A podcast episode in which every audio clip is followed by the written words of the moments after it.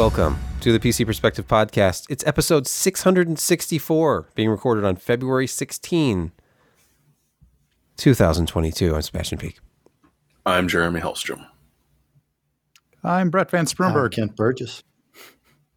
Yeah, get, just getting right down to business this week. Josh is not here. As you can tell, Kent has flown to Laramie, Wyoming to sit in Josh's place. Uh, I. Well, we're Josh is in mourning because Google Plus finally died today. I didn't know he was that passionate about it. You would not believe Oh. some of the he loved his spaces. things he was writing. It got very intense for a while there. You can find out when we go live for this banter session by going to pcper.com slash subscribe. You can support the site by becoming one of our patrons. Yes, we're another YouTube channel that's asking people, hey, we have a Patreon. Please consider contributing. But we really appreciate it. We have a little community going there and I I'm active in that community. If if that's not too much of a detractor for you, consider it. There's little perks. There's special stuff. Like I tell people what I'm working on and provide updates and things there. Look for feedback. Uh, ask a question. To, actually, I'm asking patrons for uh, questions for our next um, mailbag episode. We have some new patrons. We have Plant in Corner, and also a new contributor. I'm not drinking alone. I'm drinking with you guys. Yes, Is their name. You are. And also Mazel tov. Ian Solo. And another Sir Bogative Fabrication Labs bump in the last Oh, I was just- worried he would pass just away or to something. get his name Heard him. mentioned. Let's move to the news. And AMD has just completed the biggest acquisition ever in their industry because Nvidia's fell through. They have purchased Xilinx. They they never really had any FPGAs, and that's where Xilinx does their work and are quite you know well known. They've got a good chunk of the overall market share of that portion of the market. So that means that uh, you know up until now you'd see AMD uh, in a car or a plane because it was actually driving the little in seat monitor that you had. But it was never doing any of the electronics or anything, and they haven't any presence in networking gear since probably the 90s. So getting this part of the market, um, which you know Nvidia is going to town on, Intel is really looking directly at, gives them a whole bunch of new room to expand, and we'll see how well they can pull that off because it's it ended up being a really really expensive deal, much more than it would have been originally because the stock price of both companies went up significantly before all of this. This has also done good things for the stock.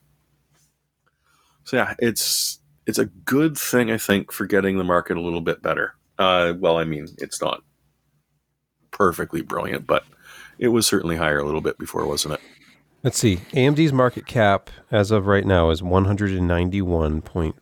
191.52 billion. Going over this other And a, tab here. and a quick check to Intel. 196.34. Oh, okay. It looks like Oh, okay. Intel still Edges has the edge by a few billion. Just a couple Yeah. of billion. I guess Just at some few point billion. today, uh, AMD actually had the lead, but anyway. Well, and the other thing is that the only way that AMD could have actually pushed this through with a $45 billion trade is stock, whereas AMD or whereas Intel could have said, yeah, all right, fine, here's the cash. Thanks. Bye. I think this makes them a better company. Even if it's not terribly exciting. It, it kind of is. It is. I mean, there's a, there's a lot of market consolidation in a, in a lot of areas. Happens all the time. And sometimes you wonder, what was the purpose of this? You know, what are they going to get out of it? But this actually makes a certain amount of sense. Now they can make the entire board, you know, for the self driving cars or process control stuff. Samsung's metaverse event apparently didn't go especially well. I don't know why. What could possibly go wrong with a Uh, metaverse? host it the metaverse. Anything involving metaverse really is just. Yeah. It's the new. What is it? What is this really akin to? It's the new 3D TV. Second Life. Yeah, I guess. Oh, stop. They're and almost the same graphic quality. Oh, this is harsh. Yes. but accurate. You thought Except that instead of uh, having events ruined by a giant amounts of flying penises a thing. Look it up in Second Life. Uh, they couldn't get into the door at the Samsung event. So the avatars were literally climbing over each other. Those of that could actually figure out how to get through, because apparently, when you first landed, you ha- were presented in a lobby with this giant swirling whirlpool of death in the middle, or at least you know a swirling vortex that you don't wouldn't really want to step into. Except you had to sort of navigate around it somehow to be able to find your way into the event, which wasn't explained and led to a whole bunch of comments about screw this, this game sucks. Uh, I don't even know what I'm supposed to be doing here. But anyways, a few that could make it through ended up in a lineup. And since the avatars aren't supposed to be able to uh, harass each other, there are boundaries as to what you can do. And so, literally jumping on top of each other's heads to try and climb through a door, which of course is probably only going to accept one avatar at a time. Uh, there were some random people who were saying, "Oh, well, I found it over a, a, way to get in over on this other server." Never any instructions on, you know, well, if I want to pop over to a different server, how would exactly I do that in the metaverse? So it went exactly as most people figured it would. This looks absolutely terrible. There were parts of Second Life that actually looked better than that. I, I wish I was kidding. I'm the the summary up here. I just love it. The, the South Korean tech giant hosted an event on Decentraland, a cryptocurrency focused virtual world. It's one of the many metaverse efforts, accessed via desktop browser. What could be more modern and you know convenient? Users can navigate the blockchain powered virtual world with a mouse and keyboard. it's exciting. Oh, as somebody said on uh, Toad, Toad Sloth on uh, the YouTube chat, the non humanity, the non humanity. Save us. I think all you have to do now is use the words metaverse and blockchain, oh. and whatever you're mm-hmm. doing is, is is going to make you money somehow, even though no one understands how. They just don't want to be left out, you know. You just don't want to be left out. Yeah. FOMO is real. And these companies are very, very worried. Use the blockchain keyword, mm-hmm. gather customers. How can we leverage the blockchain Profit. to engage with our customers in the metaverse? you know, and just have meetings about that. That's really exciting. And then read up on your buzzwords so you can sound like you kind of know what you're talking about, even though you have no idea what you're talking about in the meeting. You know what? We're going to so hire you as a, con- as a consultant here pretty soon. Consultant. Yes. Mm, mm. I've really enjoyed the blockchain powered uh, metaverse reviews that Sebastian's put up on YouTube recently. Yeah.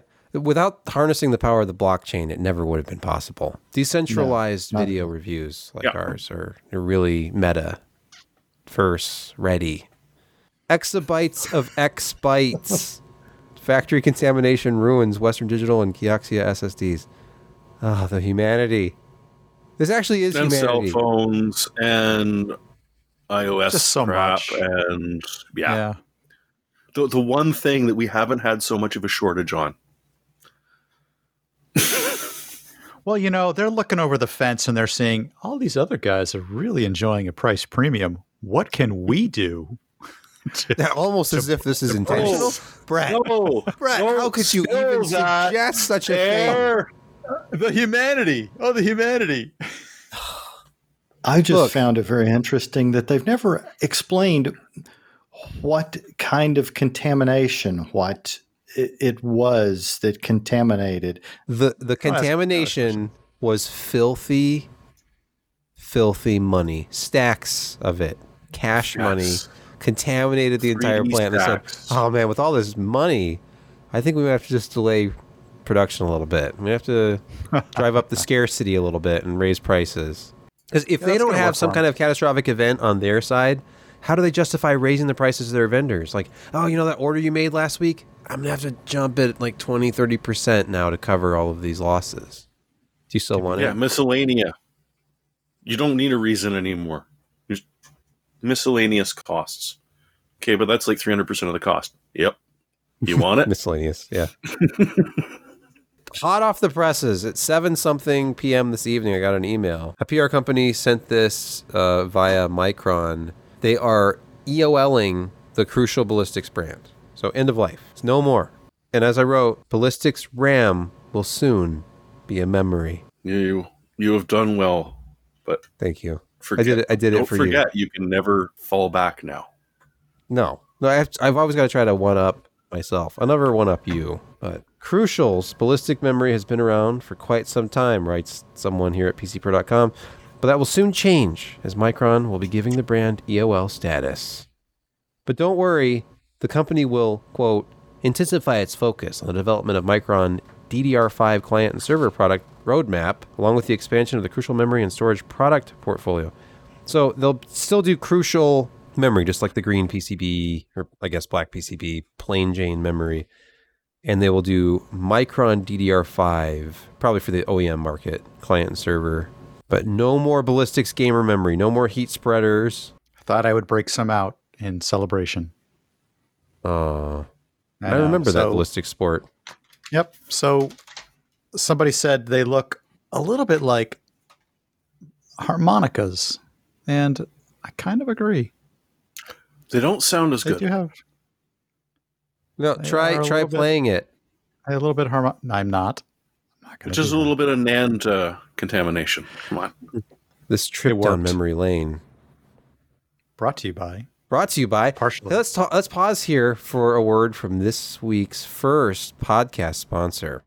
If you're a software engineer, this might sound familiar. It's late at night and you're finally unwinding from work. Your phone buzzes with an alert something is broken. Your mind is already racing at what it could be server side or front end, maybe it's networking, or did I introduce a bug in the last deployment? Now the whole team is probably scrambling from tool to tool, messaging different people to try and find and fix the issue. That just won't happen if you get New Relic. New Relic combines 16 different monitor products that you'd normally buy separately, so that software engineering teams can see across their entire stack in one place. More importantly, you can pinpoint issues down to the line of code, so you know exactly where the problem happened and begin to resolve it quickly. Dev and ops teams from DoorDash, GitHub, and even Epic Games, and more than 14,000 other companies are using New Relic to debug and improve their software today. Cloud native startup or Fortune 500 company, you can set up New Relic in your environment in just five minutes. The next 9 p.m. call is just waiting to happen. Get New Relic before it does, and you can get access to the whole New Relic platform with 100 gigabyte of data, free, forever, no credit card required. Just sign up at newrelic.com slash pcper. That's N-E-W-R-E-L-I-C dot com slash pcper. Go and get more information at newrelic.com slash pcper. We're back, and we're going to talk about malware. You know, obviously, every week we like to depress you with flaws and ex, you know zero day exploits. And this week is no different. A critical remote escalation flaw in Android 12 fixed in February security patch batch. So absolutely update if you're running Android 12. Don't put if it you off. can.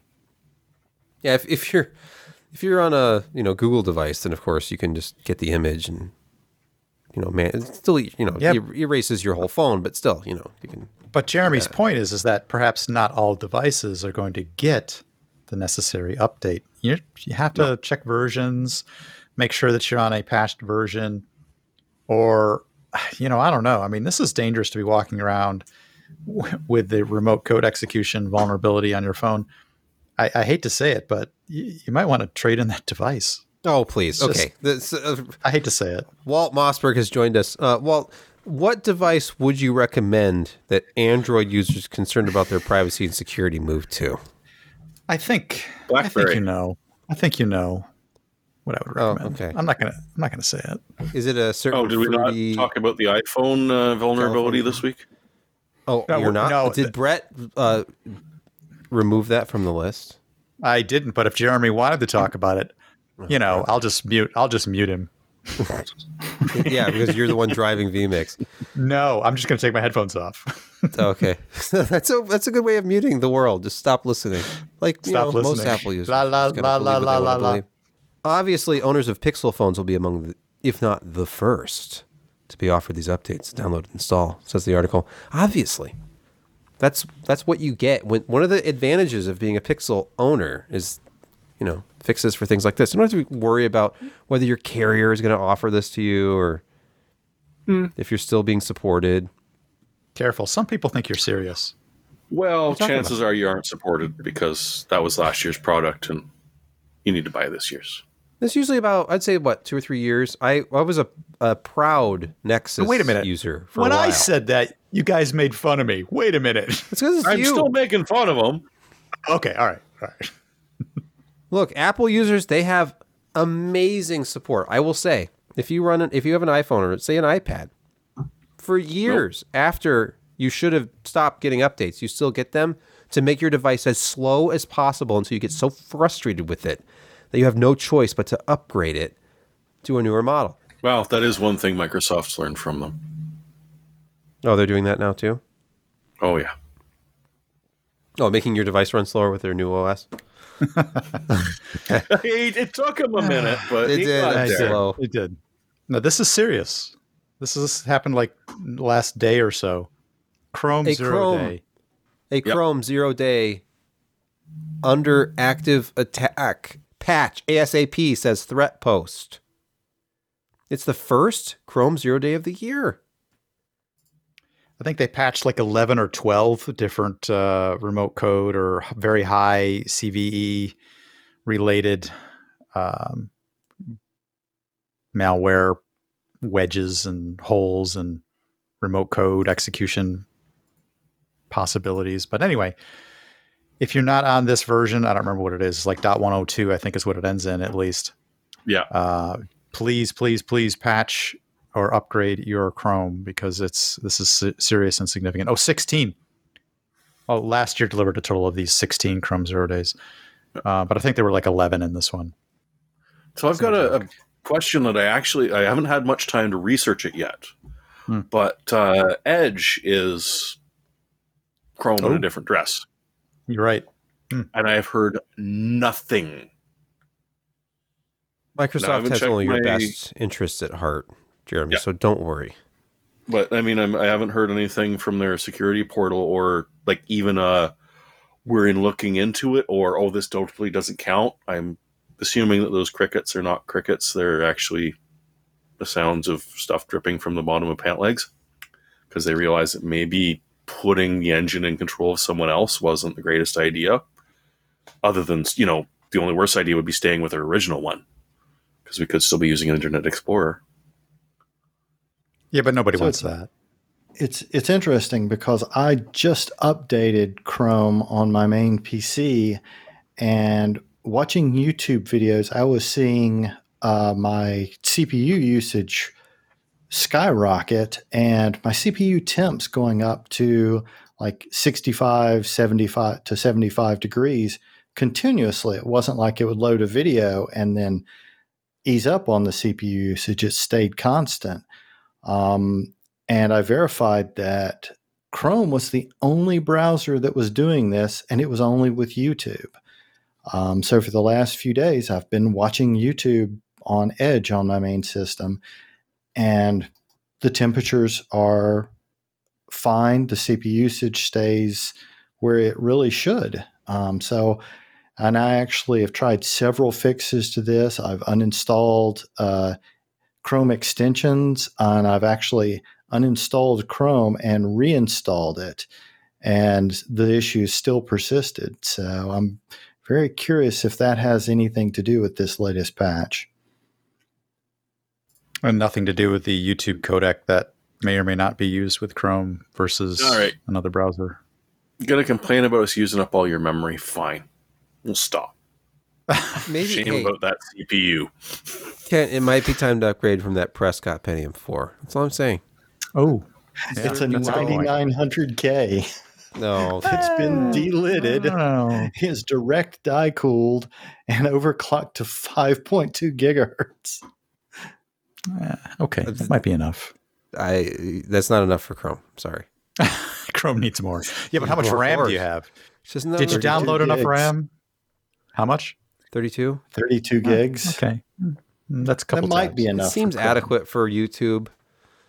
you know, there was a time when you could watch YouTube on a mini PC. And this- Good luck. I mean, it, I guess maybe 480p videos are fine, but Yeah, click the gear icon. Select hardware acceleration. Maybe, maybe there's an issue with It's your a- graphics driver. I've actually tried turning that off and on. It's been very puzzling. Um, and I had figured that a complete fresh install of Chrome would fix it, and it didn't. Um, so yeah, it's but it's the only browser. Even other Chromium-based browsers are not doing it. So Right. I've, I've been very puzzled by that. the YouTube community thinks that you're just uh, you need to be on AMD platforms and Intel issue, obviously. Oh, that's a good point. Yeah, Intel the Intel processor is no longer able to uh, predict what's going to happen next in the YouTube video because of security patches. So now you're just like you know Yeah. Did, did you update your BIOS to the point of where predictive branching is no longer effective? yeah. Um, Yeah. I actually use a program. I can't remember what it's called, but it disables all the uh, microcode updates. So my computer is actually You- Spectre vulnerable, but it you still may have performs a, better. an active exploit running on your system right now. It's just obfuscated hmm. by the YouTube. Why is this old YouTube video using 100% of my system resources? Oh, because It's almost like mining I'm mining crypto. Ethereum. Yeah, I mean, that's the only nice thing is that they're probably not trying to hack you. They're just mining on your system. I think your Everybody Chrome thought the install might have same. been compromised. we all thought the same thing. Okay, uh, let's have let's uh, read a story about the Mac. There are hundreds and hundreds of Mac users who are also college students, and they use Zoom on a Mac sometimes. And you might want to check your microphone usage if you're one of these people. And I'm sure none of our audience is, but there is something interesting about this because apparently the mic indicator light stays on after your Zoom meeting is over. I thought I Apple thought I was would- supposed to be secure. I Brett? thought I would throw this in as a, a Mac potential vulnerability. I would I don't know if I'd label this as as malware quite yet, as opposed Zoom? to I would. is- I would label Well- Zoom as malware. It you is, or spyware. certain- Yeah, You have a certain That's point. po- You more have a polite point. word for it. but a lot of typical software that you would label that has no other use, which Zoom presumably has a different and intended use. Mhm. But is this really being taken advantage of, or is this just sloppy programming and an oversight? Uh, any anytime the mic is still on, it's it's only being used um, For so nefarious they can- purposes. well, so that they can tailor Okay. the advertising experience to everything that you say and do. So Yeah. and, and it's it they're doing you a favor because how else are they supposed to know that you were thinking about pizza tonight but you're not sure where to get it from and then suddenly four ads for different local pizza places with coupons pop up on your phone Look, that's a Facebook play. It's total not Zoom isn't doing that. it's Zoom not even just doing that. facebook although yeah it's usually people who have facebook apps like facebook or instagram on their phone Yeah, like mysteriously start getting ads for things you were talking about with your friend That does and happen. the app wasn't even up it's it shouldn't surprise anyone when it happens, but it's just it's nasty. AMD Radeon RX 6850 XT is allegedly not happening.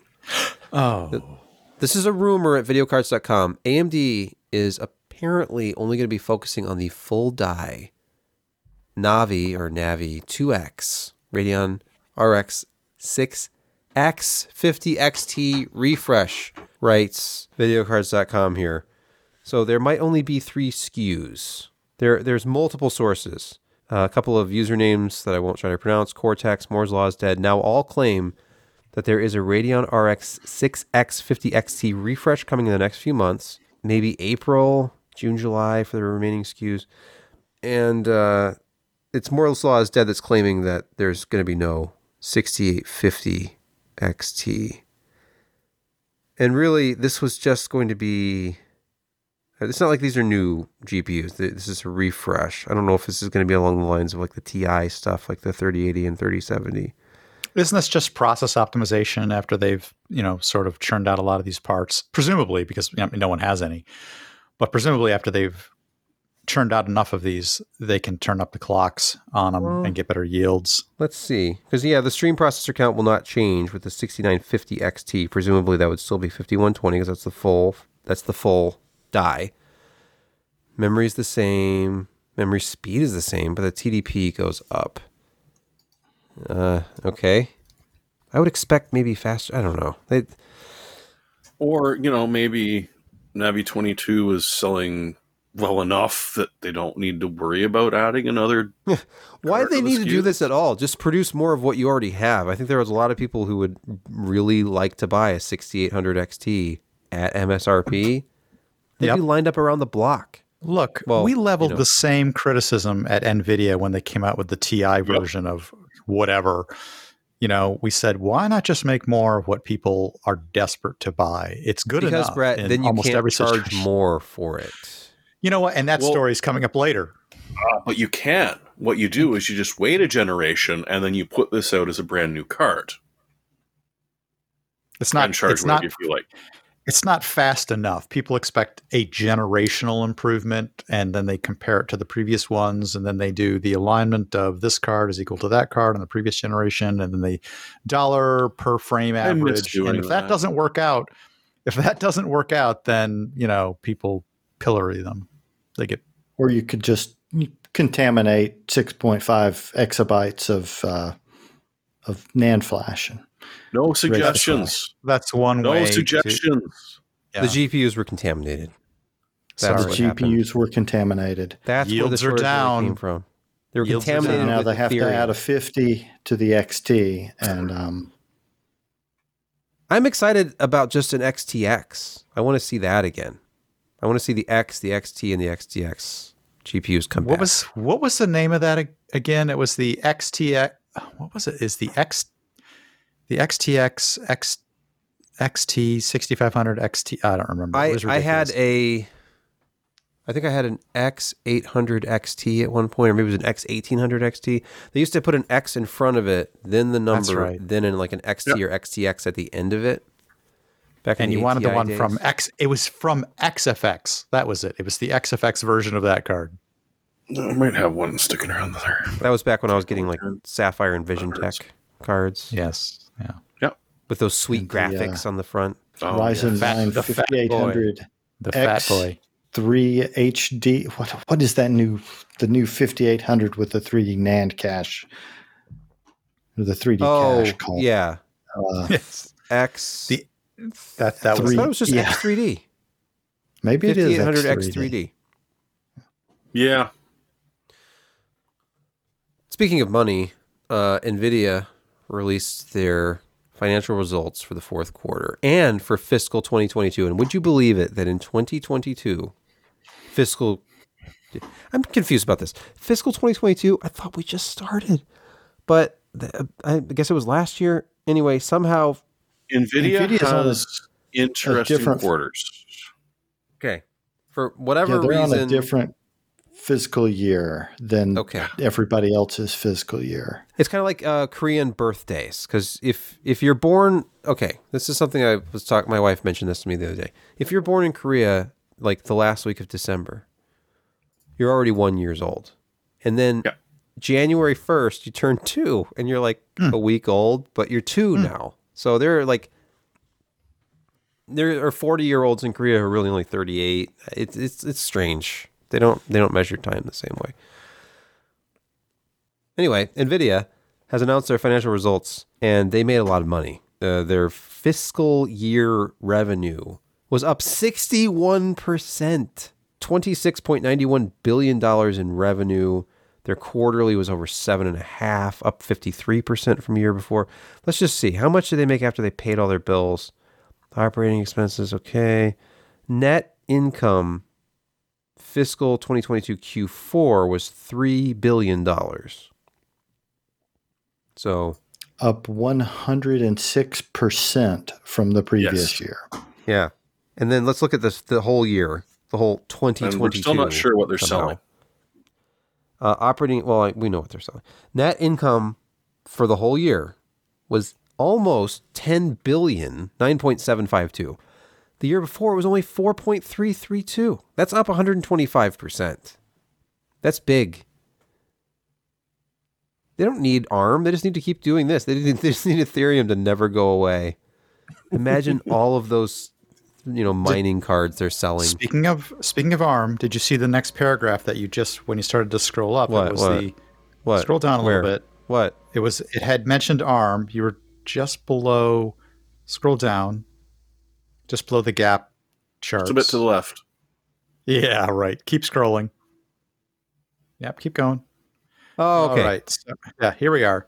Termination of the ARM share purchase agreement. This is where they got to write ARM a a we're sorry we bothered you check for 1.36 billion dollars. What wait, was it? NVIDIA intends to record in operating expenses a 1.36 billion dollar charge, the ARM write off. I think we talked about this last time. Just for putting them through the whole, we're thinking about Man. buying you. That, Who that would have initial thought? contract. Who would have thought know. that terminating an acquisition would Yeah. cost you an arm and a leg like that? Oh, No, just the arm. It's not. It's not. They as good can as write it off. It's not as good.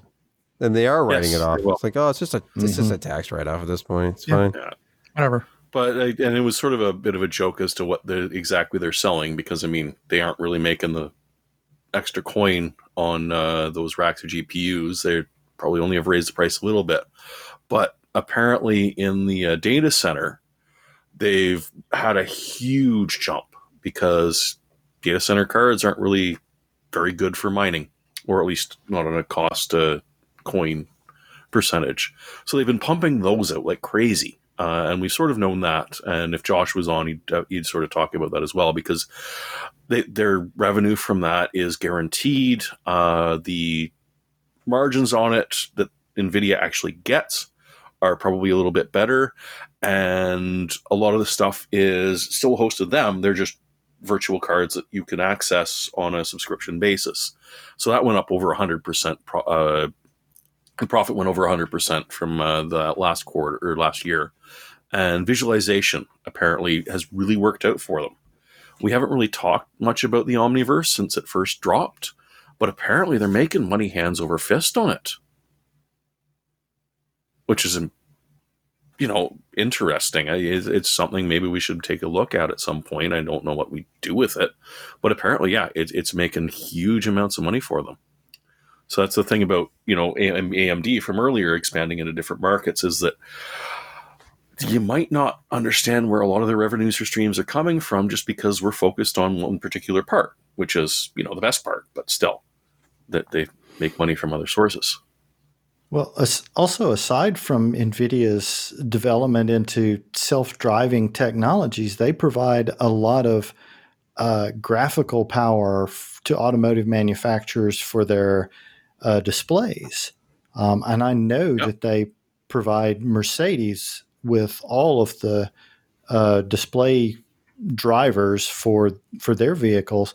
And uh, the latest Mercedes have like three full length screens on the dashboard. So there's a lot of power going into that. And I guarantee Mercedes pays NVIDIA very, very well for uh, for that hardware to power that. So we'll see what of- happens in a month or two when it's going to be quarter one of 2023 for Nvidia. Lord, I don't even understand. they're on to, they're on to 2024. They've just moved on. Let's move on to our gaming quick hits.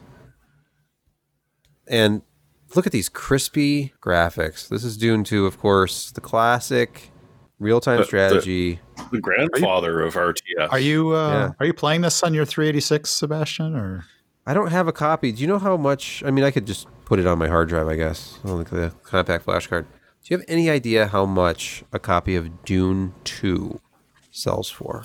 do tell? It's a lot. Anyway, uh, Dune Spice Wars. It looks a wee bit different than the originals, writes our resident Canadian news editor here at PCPer.com. Do tell. What does it look like? Does it look like Civilization by any chance? No, it looks a little bit more like uh, Deserts of Kharak, Oh, okay. but with significantly better lighting. Is it ray traced lighting? Uh, they didn't say, so I'm assuming not. Uh, because the fact that we ray trace something, I mean, obviously they're going to scream and yell about it. Uh, it's it's it brings in a little more interesting part with uh, your growth. You know, one of the things that I've known some of the people have only watched the Dune movie from ages ago that uh, Dune miniseries that never came out about 10 years ago, or the recent one is, you know, why are the Fremen so upset? And it's, well, this game shows you. You literally have to go and take over their villages and then force them to mine spice for you. So it does kind of explain why the Fremen are a little bit peeved at all of these buggers coming and taking over their planet. Uh, other than that, I don't think it's going to be a game changer in the way that the first one was, which, you know, introduced, you know, everything pretty much that you were used to in an RTS game in order for it to be an RTS game. But, uh, I mean, obviously they've put a little bit of work into it. It's, it's relatively pretty. Uh, having fights on the surface of Arrakis is probably not a good idea because uh, Shai-Hulud doesn't like noise. and other than that, it sort of looks like you know general sort of spread out, harvest the mine, and build stuff. I, I don't know. I I'm kind of torn in that RTS games have gotten so similar lately yes. that the the one or two little things that each one adds is not enough for me to get frustrated with dealing with path maneuvering and and the fact that these particular ones are overpowered or underpowered or just plain boring. So what we shall see. Uh, I'm sure they've put a lot of money into it for those of us that uh, love Dune and those that are just sort of being introduced to it yet again by Villeneuve. It's kind of interesting to at least be having the milieu, the the world to go from. So we'll see. I don't know. This one's I'm giving it a 50 50 as either being, yeah, that's nice, and or just blah. If you want to pay at least $10, you can pay whatever price you want for the latest F Cancer Humble Bundle. You get games like, I don't know, who put this on? Brett, do you want to? I did. This? World War Z Aftermath looks pretty good. Payday has had some some uh, decent talks about it, but there are a couple down below that I, I've I thought were pretty good. Homeworld were the two that were like, oh, I can't believe it. Homeworld's on here. The complete remastered oh. collection with the Deserts of Kharak and uh, Red Faction. Not one that I've played, but you know I've heard that it wasn't absolutely terrible. And then you get games like Peppy's Adventure and yeah, okay, that's thrown in there. Uh, There's a Hamilton's couple of, of Great Adventure. Sure, another and the Brothers, which was interesting for two player, and I always liked the movie The Deer Hunter. So it goes to a reasonably good cause. Pay what you want, ten dollars and up, um, but you get a nice suite of games for not a lot, and yeah. you feel good about the hundred percent donation to cancer research. I guess. So I mean, why not put another ten games in your catalog? One hundred percent of it going to cancer research. It almost guilts you into doing it. Like, how do I not do this? It does. It what does. you support cancer? Yeah. You you don't what have you? ten dollars. You want you people heartless to, heartless yeah. slug. I don't have ten dollars, and then goes through McDonald's drive-through and gets a large value mm. meal. Mm. Discovers that your, things aren't as cheap as they used to be. The Steam Deck is not shipping yet. I don't think people are even getting their emails to pay for it yet. I fixed it. Got one. They did. I, I have not received. I got one yesterday. Oh right. Well, they're, they're seeding them to select people like uh, Linus. Linus. Linus. Uh, I don't know how GN Gamers got one, Nexus but they had one. one. Yeah. So I sent mine back. You say yours back. Oh yeah, yeah, sure. But uh, anyway, uh, the compatibility list grows up to 300, nearly 300 games have the verified status. So they're ramping it up. I mean, this is going to be, it should be anyway, a pretty good launch, barring some horrible hardware flaw. Sounds like the software side of it is going to be very polished this is 300 games that have gone through compatibility that should be reasonably compatible with Linux now, because of course yeah. the Steam Deck is running Linux, and that's the sort of the upside of of them pushing this through and dragging them some of these games across the the Steam Deck finish line is that they should run fairly well on some variant of of Linux that's endowed in a way that yeah. Gavin Thomas in the chat. The never released Steam, Steam Deck 3. They'll never. I'm just gonna get you all hopped up on Steam Deck. Steam Deck Two is gonna be amazing, and then they'll just. It's true. You'll never. He's right. They'll do like a Steam Deck 2.5 with a little bit of uh, an yeah, it'll be in VR. It. will be like no, it'll, it'll be in the metaverse. Steam, Steam Deck 2.5 will be in the metaverse. It'll be like Steam Deck 2e. Let's pause here for a word from our second podcast sponsor this week. Hey, it's a new year, but it's feeling harder than ever to find and hire the qualified people you need, especially for small businesses. That's where LinkedIn Jobs comes in. They make it easy to find the people you want to talk to faster and for free. I know that using LinkedIn Jobs has worked for me in the past and connected me with qualified people and hiring organizations. You can create a free job post in minutes on LinkedIn Jobs to reach your network and well beyond to the world's largest professional network of over 770 million people. Focus on candidates with just the right skills and experience and use screening questions to get your role in front of only the most qualified people. Then use the simple tools on LinkedIn Jobs to quickly filter and prioritize those who'd like to interview and hire. This is one reason why small businesses rate LinkedIn Jobs number one. It's delivering higher quality candidates versus leading competitors. LinkedIn Jobs helps you find the candidates candidates you want to talk to faster. Did you know that every week nearly 40 million job seekers visit LinkedIn? Post your job for free at linkedin.com slash pcper. That's linkedin.com slash pcper to post your job for free. Terms and conditions apply. Let's shift into the reviews portion of our podcast this evening. And Brett, you reviewed something, the Corsair K70 RGB Pro keyboard. Tell us about it. I did. I actually have it right here behind me. I left it plugged in so that you can see it. Now, I actually have it next to, if you can sort of see this behind me as well, that is the K70 with a different set of keycaps on it. I went, I moved them all to the white keycaps. This is the K70 Pro, and the primary difference between the K70 and the K70 Pro is simply the addition of the number pad. I'm trying to get move this to the right way. Simply the addition of the number pad. It's an aluminum deck, obviously very nice, uh, inflexible Love the the multiple levels you can tilt levels you can set this at. The feet have got that. I can't say is that I'll ever use the competition switch in the background, which sort of locks everything out so that you can kind of pack your keyboard and take it with you to the gaming arena where you can demonstrate to the officials that your your macros are locked out and things like that. So that's what it's for.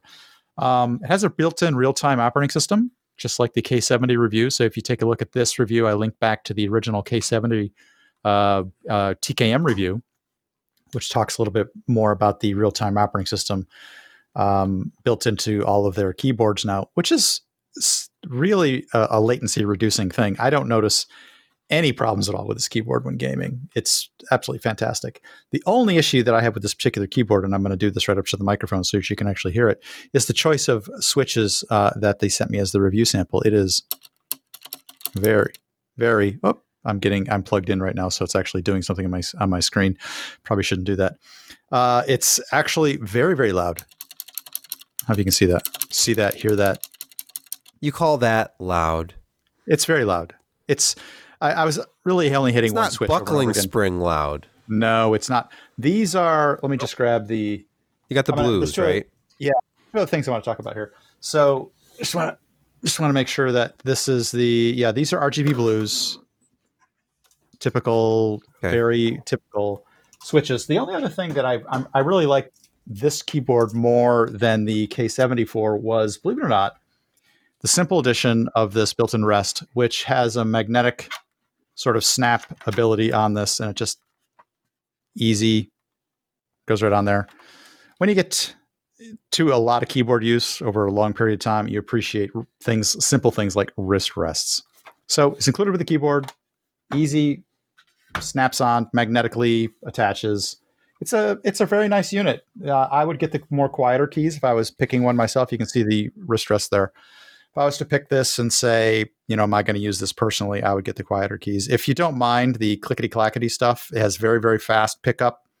And i mentioned the it's about the 70% of the keyboard press before it registers the click and the rest what of it's just what is uh, the actuation distance on those is it? You know, I, I, I had that set in here, and then I, am sorry, I accidentally erased it. I, I could go back and re-add that. I apologize. I had it what? that section in here. I know. Yeah, I don't even see the specs. Yes, I had this. I had a spec in here, and I just re- was taking a look at this to refresh my memory so I could talk a little bit about it today. And I'm like, oh my gosh, I erased the spec block, and I apologize. I can go in and re-add that.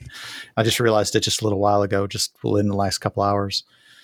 So unfortunately, I can't give you that information off the top of my head. But these particular switches have an actuation that is about it's about seventy percent of the distance down, um, and then it registers the key click, and the rest of it is just rebound. Hold on, these these particular switches. So this is the Axon advantage. So obviously, there's a lot of mechanical keyboards out there using the same switches, but Corsair, yes. their whole thing is this proprietary advantage, this Axon. This is the uh, operating system on the embedded Correct. OS on the keyboard itself. It's what they call a real time operating system. Very, very high polling rate, very high. Oh, yeah. 4,000 hertz key scan for the actuation detection I, on the keyboard itself. You can set it to an, an 8,000 hyper polling rate if you really want to. Is that using interpolation? Is that true? Like, what is it connected well, with? It's possible, but I do have to point out that it's you can see where some of their speed gains are in, and that's that processing time in the ability to process when a key is pressed and make sure that the system actually knows that the key's been pressed and which key it was. Uh, so that's where some of their their latency improvement comes from. You can see their chart here is below a quarter microsecond in general. So uh, it's very fast keyboard, very fast. What's the retail on this? The retail on this is about 160. Okay. On this one, so it's mentioned in there, right around 159. It depends on on um, which keys you want to get. They have some uh, reds that are a little bit more expensive. They've got the red linears, red quiets, quiet. Uh, those are a little bit more pricey. Uh, they're all RGB pros. They're all the same, fully programmable, different zones, right down to the individual key top notch custom lighting customization. The you've got to kind of be conversant with uh, the Corsair iCUE software in order to get the most out of this. Um, you know, in order to program all of the lighting uh, functions and capabilities. The, the, there's transport controls for listening to music up at the top, a little bit nicer than the original TKL K70. Uh, they're a little bit more offset uh, off to the side. It's a nice keyboard. No complaints here. Except yeah, the for pricing the switches. doesn't sound bad considering what it is. Uh, a like lot of a lot deck. of things. Usually those are more expensive. It is. It's a brushed. The black brushed aluminum deck is is very pleasing. Would go with any build. It it's doesn't clash with anything. It kind of just fades into the background. But it's nice because it doesn't flex, and I like a keyboard that has no zero flex. Another review went up this week, and it's not just a traditional review. It looks like it if you go to the website. Fractal Torrent Nano RGB Mini ITX case review. But this is a video review. That's right. This video was mastered at uh, 108060 for your viewing pleasure. It was a pretty pleasant case to build in. Here's the advantage of a case that is mini ITX, but the size of a micro ATX mini tower. Is this really easy to build in? There's lots of room for full size components and organizing your cables. It's got the big 180 millimeter front intake fan. There's a lot of uh, Temjin TJ08 energy in this case, the top mounted power supply, the 180 millimeter intake fan. It's missing the front, you know, five and a quarter inch drive bay, but in many and the inverted motherboard layout. But in many ways, this reminded me a lot of that Temjin case. Anyway, uh, watch the video if you're interested. It's eight and a half minutes long. People are raving about its uh, watchability. Uh, how can you go wrong? Anyway, and the case, a lot of people like good video compact. Compact. Yeah, it's it's it's weird. And here's the first comment on the site is like, uh, operandi, if that's how it's pronounced, said, I feel like they kind of missed the mark by not making this a bit bigger and supporting mini or micro ATX. Didn't they release a micro ATX version at the same time? No, the Torrent no, the compact, compact is actually ATX. ATX. It'll fit an eATX if you take out some of the uh, the fans on the cooling on the bottom and everything is apparently scrunched in. Like it's just uncomfortable to work with no matter what you put into it hmm. because they didn't do exactly what they should have, which is a slightly bigger one. I've seen several reviews on the the Nano, but I had not seen anything on the the uh, Torrent Compact. Yeah, check out Wendell's channel, Level1Techs. He did a review of the mm. Compact. Let's move to picks of the week. I hope this is happier news. Who's going to start us off this week? We don't have Josh. Josh. Josh no. is. Jeremy, oh. next on the list. Next man up. It's the PC per way.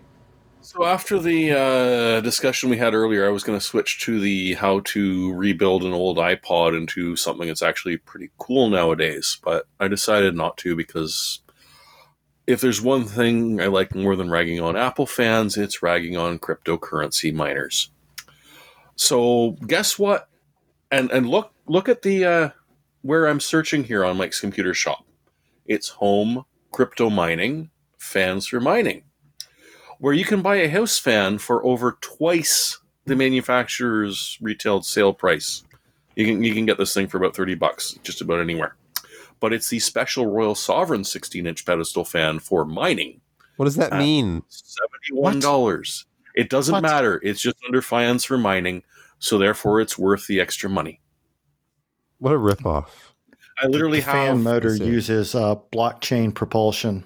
It must. Let's see. Yes. Well, it's, it's so you can visualize it in the metaverse. Royal this, Sovereign uh, is one of the El Cheapo brands off of Amazon and any other. Say, this looks like uh, the fan you would pick up at any Walmart for about thirty yes, bucks for twenty dollars. Yeah, 20, 30 bucks. But it's a mining fan. Okay. So for four easy payments of seventeen seventy five, you can own your own mining pedestal fan. And I saw Wait. this and I just laughed and laughed is, and laughed. These figures are in Kanukistan kopecks, aren't they?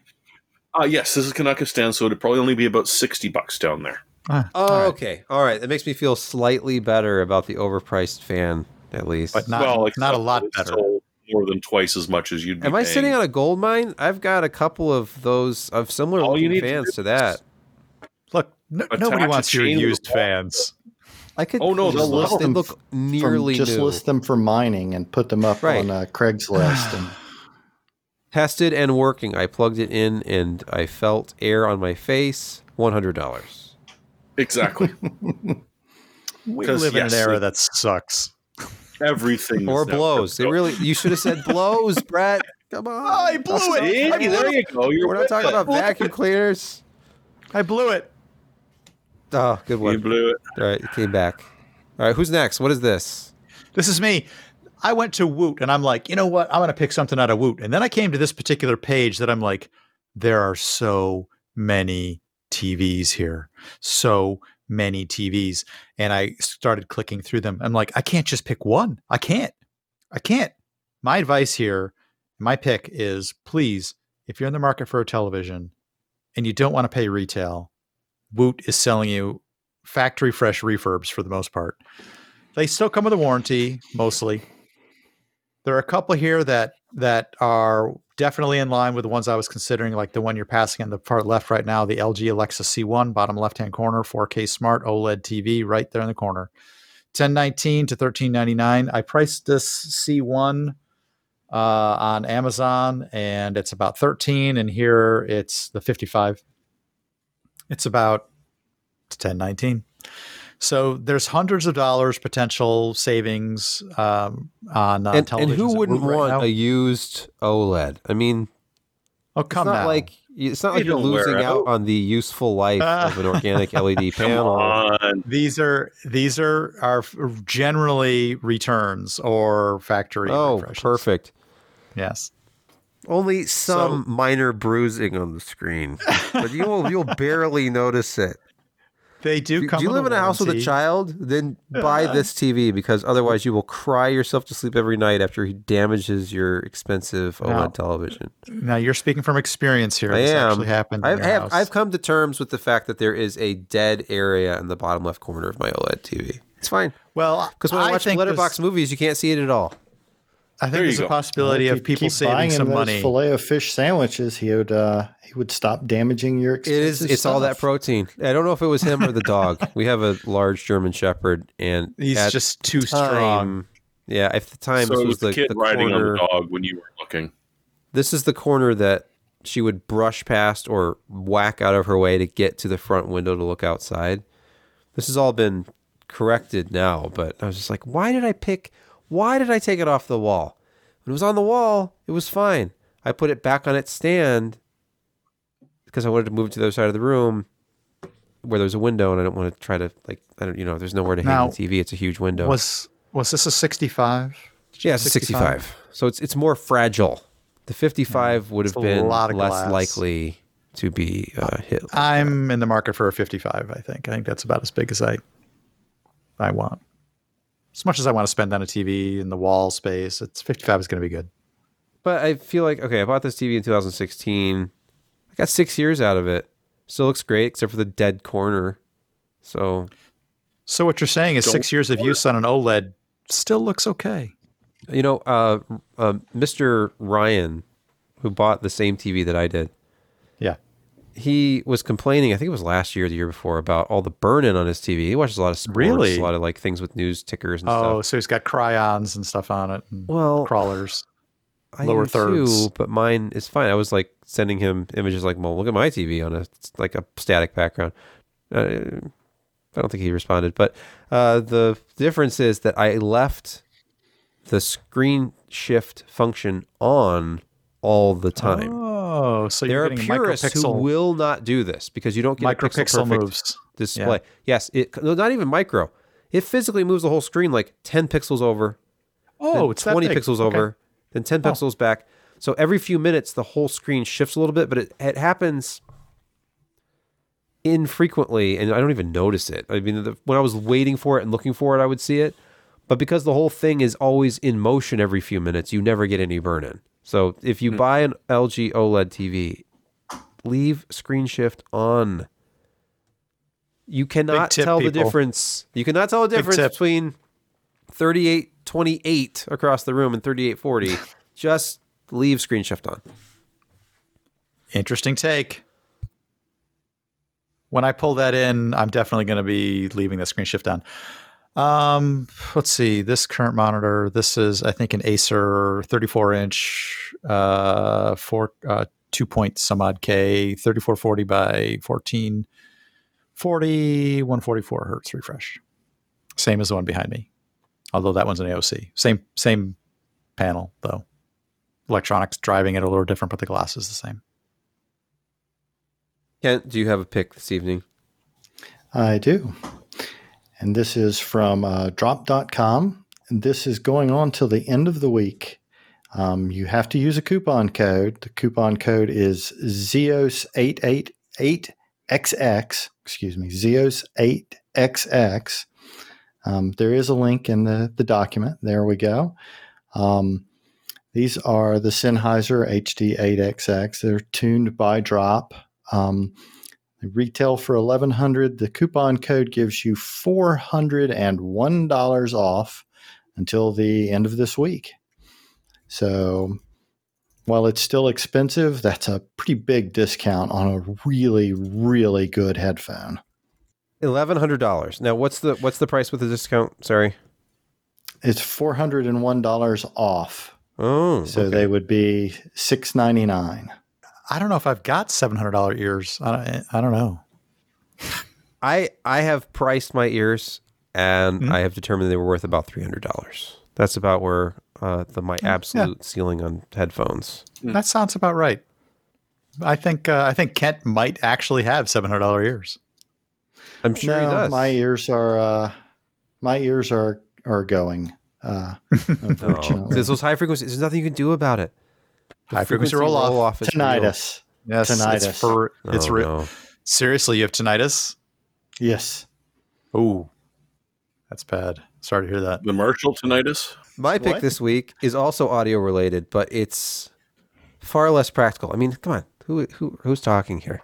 It's got to be something you completely useless to anybody with any intelligence whatsoever, and that's what makes it so great. Okay, if you don't know, Serdashop, Serdaco in Belgium. They make they make wavetable modules among other things, adapters for MIDI devices for old sound cards and stuff. But this is called the E-Wave. I have been watching YouTube videos of this demonstrating the sound in different games. I, I f- am strangely compelled by it. Who would have thought that an ESS chip could sound this good? But it's an ES692.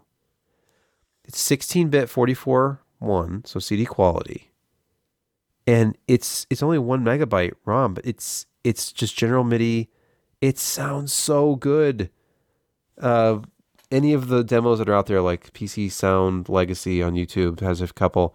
It's just it's crisp. The bass is full. It's it's so clean. It's like the ultimate output. And ESS made really good audio, you know, chips in the past. Like they were one of the better Sound Blaster clones. And their implementation of FM synth is very close to a Yamaha OPL. But I'm just I'm a little torn because I, I, was thinking, oh, this would be like 30 euros. No, this one's 55 euros for an ESS. It's like I've got audio drive cards. I could just you know set up a system with one, but it's so clean. I don't know how to describe it. The one I have is the most practical and it's the X2, the Dream Blaster X2, and you cannot get a Wave Blaster even if you wanted one. And if they show up on eBay, the last ones sold for 400 and 450 each for the bare card. So daughter boards, MIDI daughter boards are insanely valuable right now. If you have some in an old sound card somewhere, you will make good money off of them. The Dream Blaster, and this is the latest version of it, the X2, it has um, a micro USB port right on it if you connect this to your PC, you can just tell Windows to use that as your MIDI device. Or and you can use it's very easy to configure in DOSBox, and then your old games are playing through this, and it's it's got a, a you know a standard 3.5 millimeter output on it, so you hook up your PC speakers to it, or go back into the line in if you actually have a sound card that has that. So and, is this the newest one? Because the description seems to be trying to point you towards a newer one. No, there is a newer one that is actually Roland um, authorized where it has real Roland GS uh, oh, licensing oh, okay. and the original Roland GS uh, sound fonts preloaded into a 16 megabyte read only GS so if I'm zone. playing Commander 3 this is the one to get yeah so if if you like that real like Roland um, GM sound like a SC55 this is the one to get although there are sound fonts that will make the other one sound pretty much like this this is the official one so I have a whole list of things I want from Serdashop. I want to get a bunch of the adapters and more of the weight table boards before they disappear forever. Thanks for watching or listening or both. Uh, this has been the PC Perspective Podcast. We will return next week and uh, do it all again because we just we're compelled to by you.